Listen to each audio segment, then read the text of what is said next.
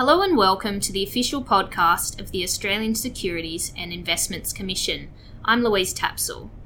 Today I'm joined by ASIC's Senior Executive Leader of Markets Enforcement, Molly Choucair, to discuss ASIC's work to promote a fair and efficient market and the action we take against misconduct. Welcome, Molly. G'day, Louise. Molly, tell us what matters the Markets Enforcement team investigate and what you bring before the courts. ASIC regulates Australia's financial markets so that they're both fair and efficient. We act where there is misconduct that threatens market integrity and investor confidence.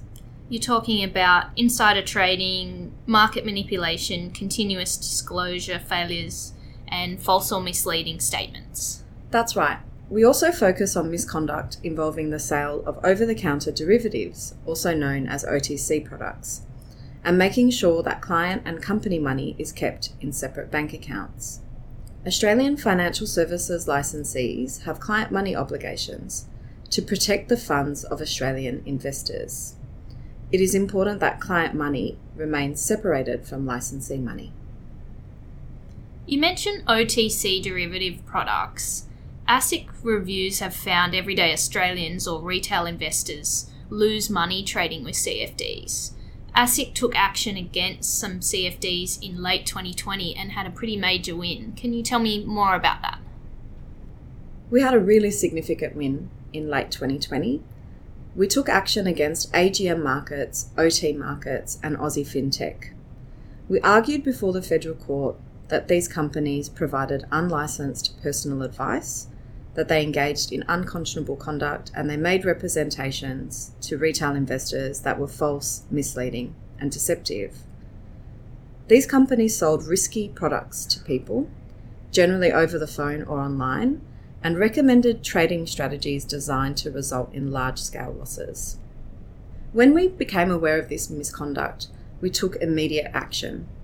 We sought injunctions from the court to protect client deposits and we were able to freeze money in multiple bank accounts controlled by the companies whilst we continued our investigation.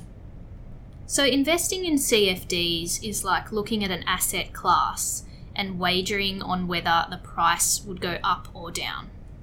That's right. It's very similar to wagering. When you trade CFDs, you don't actually buy or sell the underlying asset. So, you don't buy a commodity like gold. You buy or sell a number of units, and you essentially bet on whether you think the price of gold will go up or down. For every point the price of gold moves in your favour, you gain multiples of the number of units that you've invested. However, for every point the price moves against you, you make a loss. But this is the critical point. Your losses can exceed the amount that you've deposited in your account to trade, through something known as leverage. Right, I see. So in AGM, there are everyday Australian investors investing large amounts, sometimes up to $10,000 per trade. This money can then be leveraged up to $4 million. The excessive leverage caused investors to wager more than they had intended. It also exposed them to losses much larger than their initial investment. So the Judge Justice Beach said the case was an example of people seeking financial heroin hits, and AGM kept encouraging people to invest more and more, even if it meant that they would continue to lose large amounts of money. The conduct of the account managers was quite insidious. Our investigation found that they were saying things like, hold my hand. They even referred to themselves as a friend of the investor to build trust and to keep those people investing their money. And when the judge mentions heroin hits, it's because this type of trading, wagering on something going up or down, really can be quite addictive. And what did the judge rule? The judge imposed very large penalties in this case. AGM Markets was fined $35 million, OT Markets and Aussie Fin were fined $20 million each, which is $75 million in total. It's the highest combined pecuniary penalty in ASIC history. And importantly, the ruling also helps around 10,000 former clients receive some refunds, as the three companies are now in liquidation.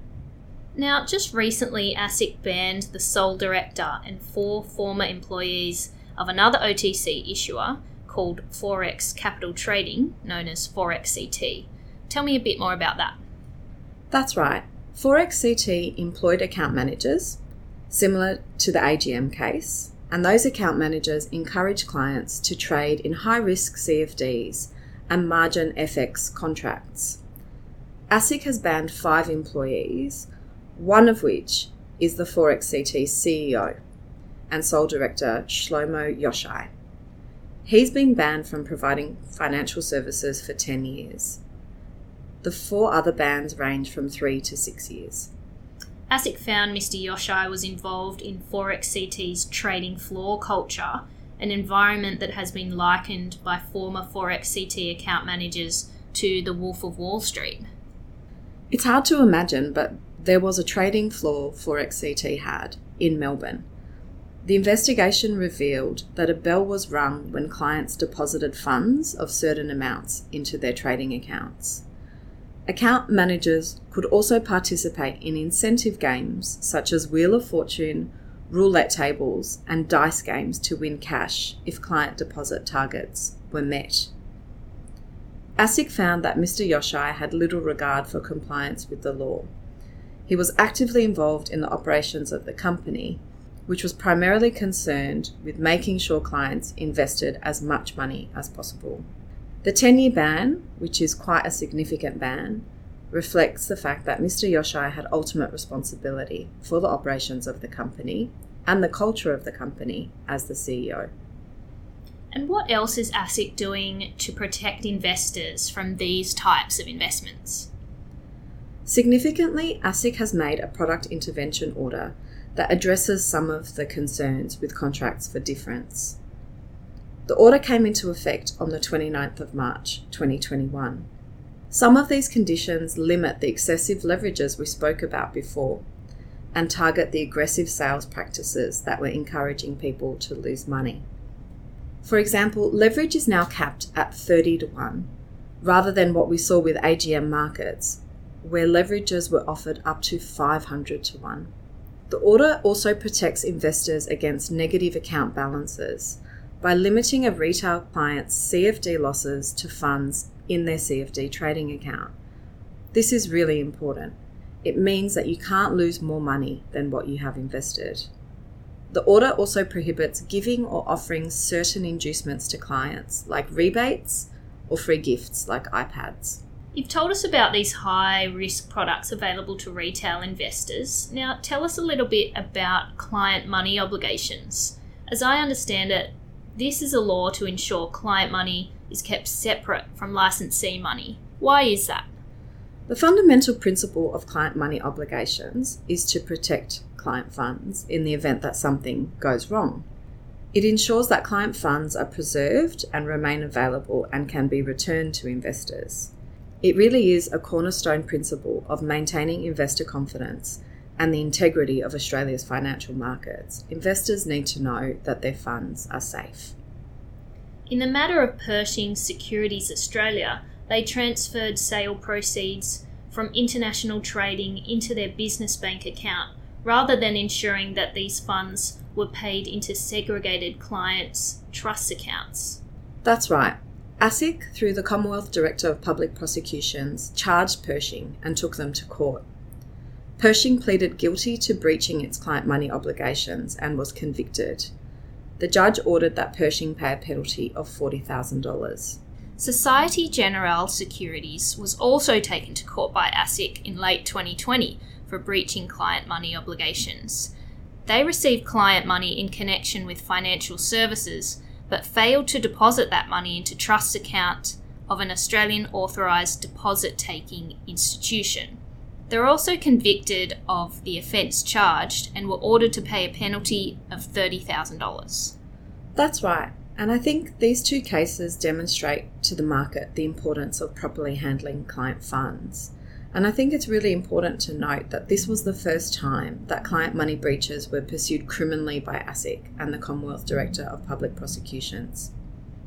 Companies also have an obligation to maintain continuous disclosure to the market So, where there was information that a person would expect to have a material effect on the price or value of the entity's securities, then that entity or company must tell the ASX, the Australian Securities Exchange. How does ASIC enforce these continuous disclosure laws? When we find out about a company allegedly breaching its continuous disclosure laws, we conduct investigations, and where the evidence stacks up, we pursue outcomes, generally in the federal court. In October last year, there was an outcome in the federal court against Antares Energy, which is now known as Blue Star Helium, where the court found that they breached continuous disclosure obligations. So Antares announced that they were selling their Northern Star asset for over 148 million US and its Big Star asset for over 105 million US. That's right, and they were selling both assets to a company called Wade Energy, but they did not disclose to the market that Wade Energy was the purchaser. Instead, the company described the purchaser as a private equity purchaser. The court also found that prior to making the company announcements about the sale, Antares had not independently verified or determined the capacity of Wade Energy to actually complete the purchase. Antares had also been informed by Wade Energy that it had not yet received the funding approval necessary to complete the purchase. This important information was not disclosed to the market by Antares. And what did Antares stand to gain from not disclosing this information to the market? Well, the price of Antares Energy shares rose following the release of the company announcements because investors heard about the potential sale and therefore invested in the shares. The main reason that ASIC took on this case is because information that is market sensitive needs to be disclosed in a timely manner. A well informed market leads to greater investor confidence. This was noted by the judge in this case, Justice Banks Smith.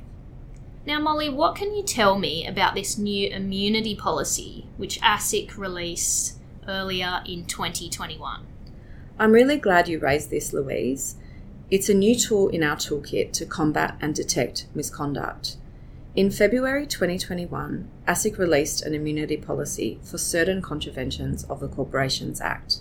The policy only applies to individuals who've engaged with others to manipulate the market commit insider trading, or engage in dishonest conduct when operating a financial services business. Those individuals, in certain circumstances, can seek immunity from both civil penalty and criminal proceedings. Immunity is only available to the first individual who satisfies the immunity criteria, and they have to report the misconduct to ASIC prior to ASIC commencing an investigation into that conduct. The consequences for breaching these sections of the Corporations Act can be very significant. Individuals can face up to 15 years in prison and be fined almost $1 million, or if the court can determine the benefit derived from the contravention, three times the benefit's value. I think those consequences demonstrate how valuable immunity could be. Molly, thank you for speaking with me today and taking me through ASIC's work in the markets enforcement space. You can keep up to date with our enforcement work by subscribing to our media releases on the ASIC website. If you have any feedback on this podcast, send us a tweet to ASIC Media. We'd love to hear from you.